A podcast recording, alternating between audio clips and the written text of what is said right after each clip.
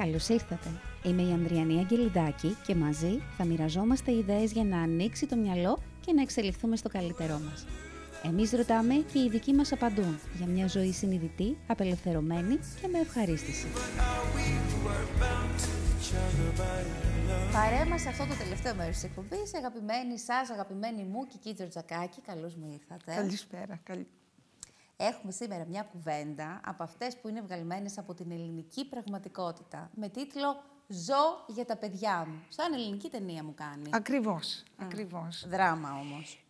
Συνηθέστατη, όχι ως κουβέντα, αλλά ως εφαρμογή, δυστυχώς. Μάλιστα. Ε, δραματική ταινία ή έχει και στοιχεία κομμωδίας; Όχι, είναι δραματική, Σκέτο άκρος δράμα. δραματική. Μην περιμένεις να σε διασκεδάσω. Ωραία. Πάμε να δούμε λοιπόν πώς το βιώνουμε αυτό, πώς το βιώνουν αυτό οι οικογένειες, γιατί φαντάζομαι η μάνα ζει για το παιδί, φαντάζομαι μιλάμε για το ρόλο της μαμάς. Ε, σπανιότατο είναι για τον μπαμπά. Ωραία. Είναι, είναι, ε, α, έχει ανατεθεί στη μαμά. Η μάνα λοιπόν που ζει για τα παιδιά της είναι η πρωταγωνίστρια του έργου.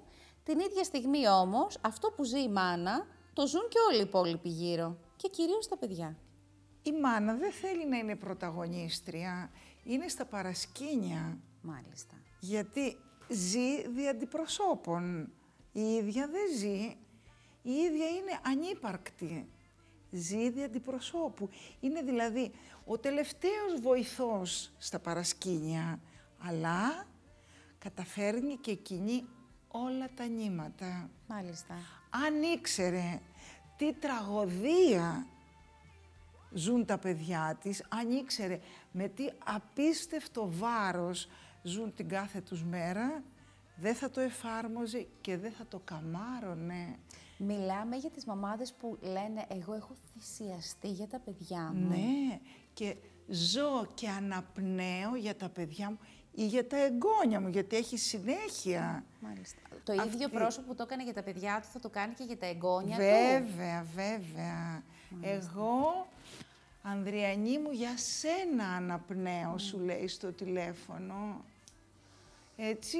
Παπ, Αν εκατό δεν κιλά σώμος έρθεις μου. τα Χριστούγεννα, δεν ξέρω τι θα κάνω. Μάλιστα. Σκέψου η Ανδριανούλα που είναι μικρό παιδί ή που είναι φοιτήτρια ή που είναι νεαρή κοπέλα. Τι βάρος επομίζεται και τι ενοχές έχει αν σκεφτότανε να μην πάει να δει τη γιαγιά; Ασήκωτο είναι αυτό το βάρος. Ασήκωτο βάρος και δεν το καταλαβαίνουν. Το διαλτυμπανίζουν με καμάρι.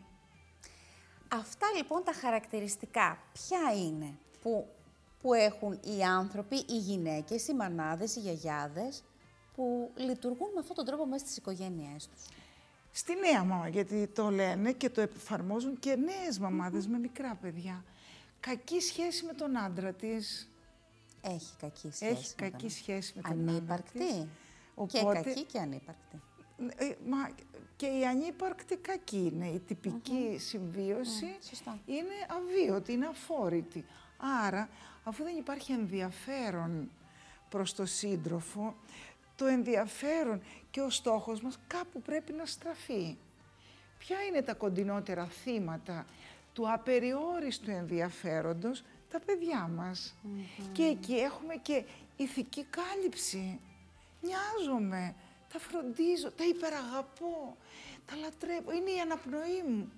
Βεβαίως πρέπει να αγαπάμε τα παιδιά μας, να τα φροντίζουμε, να έχουμε τρυφερότητα, να έχουμε αισθήματα, αλλά όχι υπέρ. Ό,τι είναι υπέρ κουκουλώνει. Γίνεται αβάσταχτο. Πώς το εκφράζουν δηλαδή οι μαμάδες; Με υπέρ, όπου μπορεί να μπει μπροστά το υπέρ, εφαρμόζεται. Υπερπροστατευτική μαμά; Υπέρ προστατε... Το παιδί, το παιδί, το παιδί. Έτσι. Υπέρ δοτική. Είναι όλη η νύχτα ξάγρυπνη, μην τυχόν το παιδί πεθάνει στον ύπνο του. Χωρίς αντικειμενικό λόγο Χωρίς λόγο. συζητάμε. Πάει κάθε τόσο να το σκεπάσει, διότι αν ξεσκεπαστεί μπορεί να κρυολογήσει. Το πρωί είναι η προσωπική υπηρέτρια του κάθε παιδιού. Μπορεί να είναι 10 χρονών και τον τίνει η μαμά γιατί τον τίνει πιο γρήγορα. Του ετοιμάζει την τσάντα του, μην ξεχάσει κανένα τετράδιο και το μαλώσει η δασκάλα. Του ετοιμάζει το κολατσιό του. Έτσι, το μεσημέρι αρχίζει τις εντολές. Πλύνε χεράκια, είναι έτοιμο το φαΐ. Αν το παιδί χαζολογήσει, το ταΐζει στο στόμα. Πριν από εσάς για εσάς δηλαδή. Όχι, όλα για σας. Όλα για εσάς. Όλα για σας. Και εγώ εδώ βλέπω μία υπερεξυπηρέτηση. Ε, ακριβώς. Ε; Και έναν ευνοχισμό. Μεγαλώνει λίγο το παιδί. Είναι τα αγγλικά στα 100 μέτρα. Θα πάω με τα πόδια. Το αυτοκίνητο είναι απ' έξω. Εγώ θα σε πάω, παιδί μου. Εγώ θα σε πάω, παιδί μου. Γιατί, γιατί δεν θέλω να μου κουραστεί, δεν θέλω να μου βραχεί, δεν θέλω να μου το απαγάγουνε; Όλα αυτά που λες, όλα αυτά. Και εγώ θέλω να τα ελέγξω όλα αυτά και να είμαστε σίγουροι. Από πίσω, λοιπόν, από όλα αυτά τα υπέρ, βρίσκεται ένας ασφικτικός έλεγχος. Έλεγχος. Τον οποίο δεν αντιλαμβάνεται μία απεριόριστη εξουσία πάνω στα παιδιά. Σε υπηρετώ και σε εξουσιάζω ταυτόχρονα. Το μάτι μου είναι σαν το περισκόπιο του υποβρυχίου. Σε παρακολουθεί όλο το 24ωρο. Από αγάπη. Το κίνητρο είναι η αγάπη. Αλλά πολλές φορές η αγάπη γίνεται μια θηλιά που πνίγει το παιδί. Από αγάπη. Εγώ πώς θα το καταλάβω αν είμαι μια τέτοια μάνα; Ε, πιθανόν δεν θα το καταλάβεις ε, πρέπει να δούμε εκτός από την κακή σχέση με τον άντρα της, ποιες άλλες μανάδες πέφτουν στην παγίδα. Η χωρισμένη μάνα, η διαζευμένη. Εκεί θα μου πεις ότι εκ των πραγμάτων θα πρέπει να φροντίσει μόνη της για όλα. Και θα πρέπει με μέτρο. Για να μπορέσει να τα ελέγξει και να μην το χάσει το παιχνίδι. Ε, σε αυτή την προσπάθεια χάνετε το μέτρο; Βέβαια, βέβαια. Με μέτρο. Η χείρα μάνα φυσική απουσία του συντρόφου Παύλα Πατέρα. Βέβαια, άρα επομίζεται τους δύο ρόλους, άρα τρέμει μήπως κάτι δεν κάνει καλά και πέφτει στην παγίδα. Δηλαδή, είναι πάρα πολύ εύκολο στην καθημερινότητα να πέσουμε σε τέτοιες παγίδες, διότι η ελληνική κοινωνία τα βοηθάει αυτά τα συστήματα. Όχι απλά τα βοηθάει. Αυτό τώρα που περιγράφουμε είναι η εικόνα που έχουμε για την ιδανική μάνα. Ακριβώς. Που φροντίζει για όλα. Ακριβώς. Τέτοια μάνα δεν υπάρχει. Σε όλα τα σχολικά συμβούλια, σε όλες τις δραστηριότητες. Ναι. Μιλάει με όλες τις δασκάλες καθηγήτριες του παιδιού. Ξέρεις τι ύλη έχουν καλύψει τα μαθηματικά. Πότε δίνουν τεστ. Πότε είναι τα γενέθλια του ξαδέρφου του Γιωργάκη και του συμμαθητή του Βαγγελάκη. Μιλάει με όλες τις μανάδες. Και λες, μα μπράβο της, τι μάνα είναι αυτή, μωρή είναι δίπλα στο παιδί. Πόσο άχρηστη είμαι εγώ που δεν ξέρω από πού ανοίγει η τσάντα, πούμε, του παιδιού μου. Όπου μπαίνει η υπερβολή στον άνθρωπο είναι καταστροφή.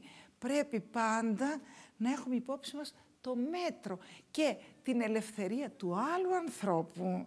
Είναι πολύ βασική η ατομική ελευθερία.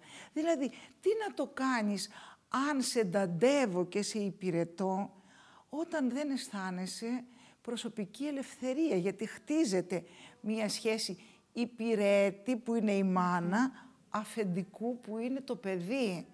Και τι παθαίνει το αφεντικό; Δεν αισθάνεται ευγνωμοσύνη για τον υπηρέτη, ποτέ κανένα αφεντικό.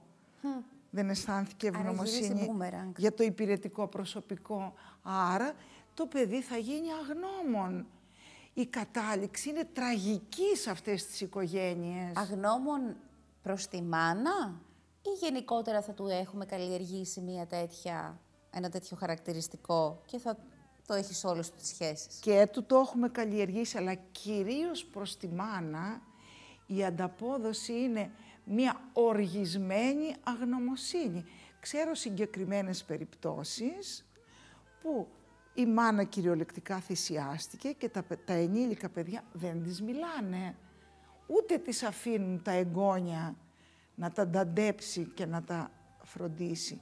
Ξέρω γιαγιά που θυσιάστηκε για τα εγγόνια και τα εγγόνια από μια στιγμή και πέρα τις έχουν κόψει την καλημέρα και αναρωτιούνται αυτές γιατί, τι λάθος έκανα, ασφεκτιούσαν αυτά τα παιδιά μέσα σε αυτή τους τη σχέση. Ακριβώς. Ένιωσαν δηλαδή αυτή την εξουσία να τα τα πακώνει, αν μπορούμε να Τη νιώθεις κάθε στιγμή αυτή την Ναι. εξουσία. Δεν κρύβεται.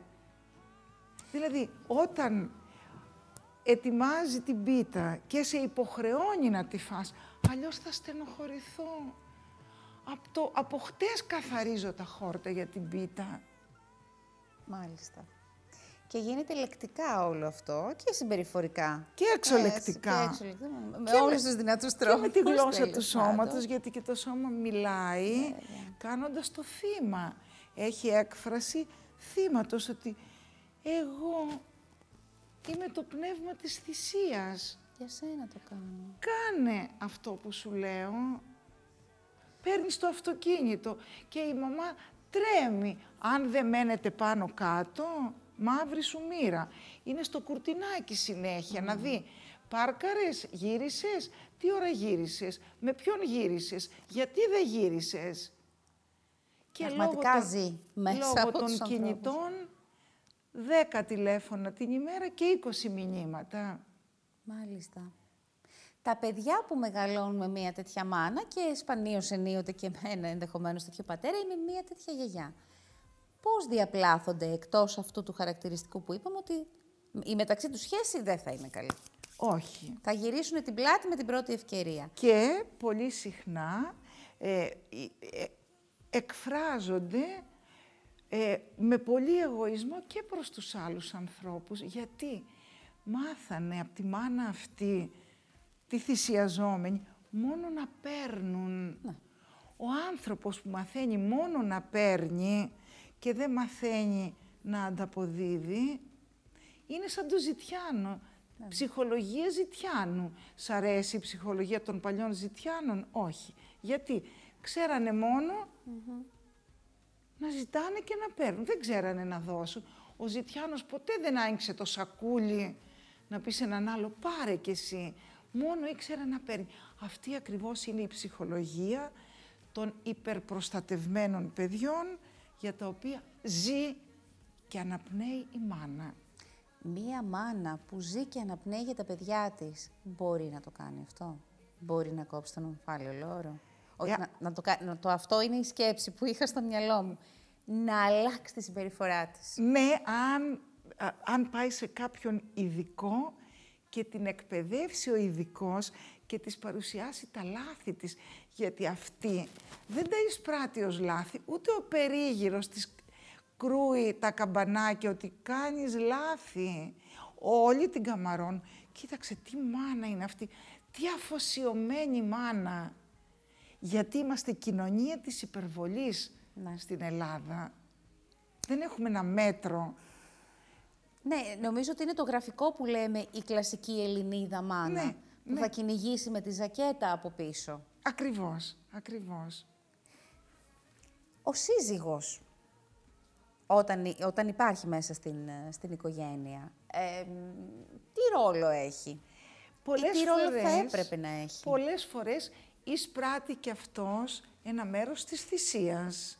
Εισπράττει και αυτός πρακτική φροντίδα υπερβολική. Γιατί; Η γυναίκα στην ελληνική κοινωνία θεωρεί υποχρέωσή της να φροντίζει πρακτικά το σύζυγο. Μπορεί να τον μισεί, μπορεί να τον αντιπαθεί, Μπορεί να μην θέλει να τον δει στα μάτια της, αλλά τον υπηρετεί. Του τα έχει όλα έτοιμα. Βέβαια. Γιατί έτσι μεγαλώσαμε. Δηλαδή, βλέπω γέρικα ζευγάρια που είναι στα μαχαίρια. Η σχέση τους ανέκαθεν ήταν δραματικη Και η σύζυγος τον έχει στα όπα-όπα το σύζυγο. Καθαρό, φροντισμένο, περιποίημα, το φαγάκι του όλα, όλα του. όλα, όλα. Έξωθεν καλή μαρτυρία ή βαθιά Καθήκον. ριζωμένο; Καθήκον. Κακή σχέση, αλλά πρακτική φροντίδα. Αυτό ωφελεί όμως τον ωφελούμενο. είναι, είναι, είναι εξαιρετική υπηρεσία Ο να την σύζυγος παρέχουν. πάει στο καφενείο ή βγαίνει με τα φιλαράκια του ή βλέπει ποδόσφαιρο. Δηλαδή βρίσκει εναλλακτικούς τρόπους ώστε ο ίδιος να περνάει καλά. Και έχει και τη φροντίδα του πασά στο σπίτι, με διαπληκτισμούς, με βρισιές, με κακολογίες. Ε, δεν βαριέσαι. Δεν βαριέσαι τώρα. Θα φύγω ναι, εγώ. Θα φύγω. Ναι. Ας έχω ένα ζεστό φαγάκι Ναι, έτοιμο, ναι. το σπίτι είναι δρομολογημένο, νοικοκυρεμένο, με τα παιδιά ασχολείται η γυναίκα, Ναι. όλα καλά. Ναι, Τη ζωή ναι. μου, τη ζωή τους. ναι, ναι.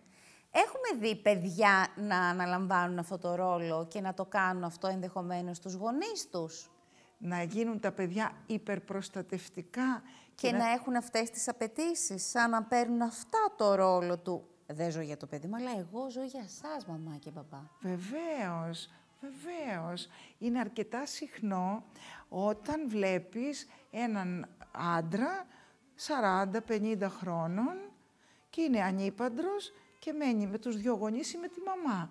Ή όταν βλέπεις μια κοπέλα η οποία έχει σπουδάσει, είναι εργαζόμενη και εξακολουθεί να μένει με τους γονείς ή με τη μαμά και μένει ανήπαντρη. Δεν είναι ατυχήσασα που λέμε. το, το ατυχήσασα είναι στις επιλογές μας. Όλοι έχουμε δυνατότητα επιλογών στη ζωή. Ναι. Αν δεν παντρεύτηκα, τι θα πει ατυχήσασα. Όλοι και όλες έχουν κάποιες ευκαιρίες. Αν αυτές τις ευκαιρίες δεν τις δεις, σημαίνει ότι έχεις απόσυρση, έχεις αποσυρθεί. Και έχεις επιλέξει. Ε, μυ- μυστικά έχεις επιλέξει. ναι. Εκεί λοιπόν το παιδί μπαίνει στο ρόλο του ζω για τη μαμά μου, ζω για τον μπαμπά μου. Και βλέπουμε και συμπεριφορές εξουσιαστικές. Βεβαίως. Πώς θα κινηθούν, που θα πάνε. Δηλαδή ξαφνικά εκεί που έχουμε έναν άνθρωπο που ήταν ο γονιός και είχε την αλφα εξουσία, όποια έχει, τέλος πάντων ο άνθρωπος κουλάντριζε ο ίδιος τη ζωή του και την κομμαντάριζε όπως ήθελε, ξαφνικά έχει ένα παιδί, ενήλικο πια, να του λέει τι θα φάει; Αν θα πάει με τις παρέες του, πού θα πάει; Ακριβώς. Αν θα πάει ταξίδι; Πώς θα, τι θα κάνει την επιδότηση από τις ελιές; Ωραία. ε, τι θα κάνει το ενίκιο από το διαμέρισμα; Και πάει λέγοντας. Ναι, ναι, βεβαίως. Α, σε ποιο γιατρό θα πάει και αν θα πάει και πότε θα το πάει. Όλο αυτό. Λε- Αυτή την εικόνα την έχω πάρα πολύ εύκολη δίπλα μου να την βέβαια, εντοπίσω. βέβαια. Και με τρόπο που οι, ενήλ, οι, οι ενήλικες, οι γονείς ασφικτιούν πραγματικά ότι Θεέ μου, ας τον πάρει κάποιον αυτόν από εδώ μέσα ή αυτήν από εδώ μέσα να μην μου κάνει κουμάντα στη ζωή μου. Ναι, αλλά απ' την άλλη βολεύονται με την πρακτική φροντίδα. Σωστά. Πάντα υπάρχει ένα, μια εξυπηρέτηση που βολεύει μέσα σε όλο Βέβαια, αυτό. βέβαια. Δηλαδή, δεν αντιλαμβανόμαστε την καταπίεση, την ψυχολογική και τη συναισθηματική, γιατί όλοι μας βλέπουμε τα επιφαινόμενα. Το πρακτικό κομμάτι. Κυρία Έχει Κικίτα, έναν άνθρωπο να του δώσει ένα ποτήρι νερό, ο γέρος. Να πάει να του γράψει τα φάρμακα, π.χ. Βέβαια. Να, να τρέξει για τα πρακτικά τα Ναι, καθημερινά. έτσι, έτσι. Εκεί όμως είναι ακόμα χειρότερο όταν το παιδί θυσιάζεται για το γονιό, γιατί είναι αντιστροφή ρόλων. Το παιδί επομίζεται ακόμη μεγαλύτερο βάρος όταν γίνεται γονιός του γονιού του. Βεβαίως να τους φροντίσουμε τους γονείς, βεβαίως να τους αγαπάμε, βεβαίως να ενδιαφερόμαστε, πάντα με εκείνο το μέτρο που λέμε, πάντα να έχουν την αίσθηση της ελευθερίας. Σε όλες μας τις σχέσεις πρέπει να είμαστε έτσι. Είμαστε; Δεν είμαστε, θέλουμε πάρα πολύ δουλειά. Λοιπόν, έκανα μία εικόνα πριν, η οποία δεν ξέρω αν ταιριάζει με αυτή μας την κουβέντα, αλλά δεν μπορώ να μην το ρωτήσω πριν κλείσουμε. Ενήλικες, 30 plus, 40 plus, οι οποίοι έχουν ε, δρομολογηθεί επαγγελματικά, έχουν καταξιωθεί, δεν έχουν προχωρήσει στη ζωή τους και δεν αναφέρομαι, δεν έχουν προχωρήσει, δεν έχουν κάνει γάμο και οικογένεια, δεν έχουν κάνει δικό τους σπίτι. Να πάνε να νοικιάσουν ένα διαμέρισμα, να μείνουν μόνοι τους, να αυτονομηθούν. Έχουν επιλέξει να ζουν με τους ε, γονείς τους. Και είναι μια εικόνα που τη βλέπουμε όλο και περισσότερο. Το πυροδότησε σίγουρα και η οικονομική κρίση τα προηγούμενα χρόνια, αλλά σαν να εγκαταστάθηκε. Εκεί, τι πρέπει να ψάξουμε, πέραν του οικονομικού; Πρέπει να ψάξουμε το μυστικό μήνυμα που πέρασε η μάνα στο παιδί από τότε που ήταν μικρό. Εγώ ζω για σένα, άρα εάν πας να σπουδάσεις στην Αθήνα, στη Θεσσαλονίκη, στο Λονδίνο, υπάρχει μονόδρομος. Θα γυρίσεις πίσω σε μένα, γιατί εγώ δεν μπορώ να ζήσω χωρίς εσένα. Αυτό είναι ένα μυστικό μήνυμα, το οποίο δεν είναι εκλογικευμένο, δεν είναι εδώ, είναι εδώ. Άρα το παιδί με κάποιες συγκυρίες επιστρέφει στη μητρική οικία και δεν ξαναφεύγει. Είναι το βόλεμα, είναι το αυτοκίνητο που περιμένει απ' έξω, είναι το φαγητό, είναι τα πλημμένα ρούχα, είναι όλη αυτή η βολή η οποία είναι μια παγίδα. Το βόλεμα για όλους μας είναι η μεγαλύτερη παγίδα. Πώς θα ξεβολευτεί αυτός ο νέος άντρας και θα πάει σε ένα διαμέρισμα μόνος του. Ποιος θα του πλύνει τα ρούχα, ποιος θα μαγειρέψει, ποιος θα τον περιμένει, ποιος θα του έχει όλο αυτό το ντάντεμα. Άρα παραμένει. Η κόρη έχει όλη αυτή τη φροντίδα να αφήσει το βόλεμα και να πάει... Να υπηρετεί ξένους. Να υπηρετεί έναν άλλο άντρα και να κάνει και δυο παιδιά. Σαμποτάρουν λοιπόν και τις σχέσεις τους αυτά τα παιδιά. Βέβαια. Ε, το πολύ πολύ να παντρευτούν, αλλά θα μείνουν από πάνω. Να συνεχιστεί. Ώστε θα συνεχιστεί. Το νήμα να μην Τι κοπεί. κάνει λοιπόν η μαμά αυτή που ζει για τα παιδιά της; Είναι το νέο ζευγάρι. Βρε παιδιά, τι να μαγειρέψετε κι εσείς, αφού εγώ μαγειρεύω που μαγειρεύω. Όταν γυρίσετε το μεσημέρι, ελάτε να φάμε όλοι μαζί. Τους παίρνει λοιπόν οικότροφους και όλοι ζηλεύουν και λένε τι τυχερό ζευγάρι. Ούτε ψωνίζουν, ούτε μαγειρεύουν, ούτε πλένουν πιάτα. Όμως, από πάντα, από την αρχαιότητα, ζευγάρι και οικογένεια σημαίνει ότι στείνουμε εστία, τσουκάλι. Αλλιώς είμαστε ανώριμοι, είμαστε οικότροφοι. Πόσο και δίκιο κάνουμε έχετε. και δύο παιδιά Θα συνεχίζει η γιαγιά να και στέλνει τα συνεχίζει τάδε. η γιαγιά. Αυτό το Τι, πρόβλημα; εσύ θα φτιάχνεις τη σουπίτσα του μωρού, αφού εγώ μαγειρεύω που μαγειρεύω. Και έτσι κρατάμε παιδιά και εγγόνια ανώριμα ψυχολογικά. Μάλιστα. Και καταλήγουμε πάλι στο βόλεμα. Το παιδί και το εγγόνι δεν το αντιλαμβάνονται αυτό. Όχι. Απολαμβάνουν την υπηρεσία, την πεν- πέντε αστέρων premium υπηρεσία από τη μαμά, γιαγιά, πεθερά τέλος πάντων. Και απλά παραμένουν εκεί. Είναι σαν να έχεις το παιδί στη στραταρίδα και να μην το αφήσεις ποτέ να περπατήσει. Έτσι. Και να μάθουν να Αγανακτούν που περπατάνε. και που, αλλά είναι τόσο ε, δελεαστικό το βόλεμα που καταπνίγουν την αγανάκτηση και λένε τι να κάνουμε, η μάνα είναι. Έλα ρε μάνα, πάλι τηλεφωνείς. Καλά είμαι. Τηλεφωνείς να δεις αν είμαι ζωντανός. Καλά είμαι. Αγανακτούν, αλλά τι να κάνουν. Ένα παιδί που το έχει δει, το έχει δουλέψει και έχει, το, έχει ταυτιστεί με την κουβέντα που κάνουμε εμείς σήμερα. Είναι σε θέση, αφού το δουλέψει και με έναν ειδικό ή μόνος, δεν ξέρω πώς θα το καταφέρει αυτό, να οριοθετήσει αυτή τη μαμά; Όχι. Όχι, δεν- Πρέπει δεν να οριοθετεί. φύγει. Α, Πρέπει να τι φύγει. εννοείται, να αλλάξει και- χώρα, πολυκατοικία να, σίγουρα. Και να πάει σε άλλη γειτονιά, σε απόσταση που μπο- να μην μπορεί η μαμά να πάει με τις παντόφλες. Αυτό λέει η εννοείται. ψυχολογία. μπορεί να φύγει βεβαίως. Και η κόρη και ο γιος και η οικογένεια μπορούν να φύγουν, αλλά θα πρέπει να αντιμετωπίσουν τα επακόλουθα. Έτσι είναι. Και σκούπισμα και πλήσιμο και μαγείρεμα και ελευθερία. Ναι. Θα κάνετε λοιπόν το τεστ της παντόφλας. Μέχρι που φτάνει η μάνα σας με τις παντόφλες της. Ναι. Μέχρι που της το επιτρέπει ο ηθικός της κώδικας τέλος πάντων και ο στιλιστικός της. Και από εκεί και πέρα, από τη ζώνη αυτή και μετά, νοικιάζουμε και αγοράζουμε σπίτια. Έλα να Ε; πούμε και κάτι για τις γιαγιάδες σαν εμένα που λένε ότι από τα εγγόνια αναπνέω και για τις μαμάδες που ζουν για τα παιδιά τους. Η ζωή δόθηκε στον καθένα μας. Όχι δι' αντιπροσώπου, προσωπικά. Και πρέπει να τη ζούμε εμείς. Να αγαπάμε τα παιδιά μας, να αγαπάμε τα εγγόνια μας, αλλά αφήνοντάς τους την προσωπική τους ελευθερία. Ωραία τα λέτε κυρία Κική. Και το να ζεις τη ζωή σου θέλει πολύ θάρρος. Και να την αναλάβεις τη δική σου τη ζωή και να της δώσεις νόημα, χωρίς να περιμένεις από τους άλλους να σου κάνουν καθρέπτισμα. Ακριβώς. Μμ, αυτό και αν θέλει θάρρος και κόπο. Εδώ είμαστε να το βρούμε και τα θάρη μας και να κάνουμε και τις αλλαγές που πρέπει. Να είσαστε καλά. Καλό απόγευμα να Ευχαριστώ, έχετε. Ανδριανή μου.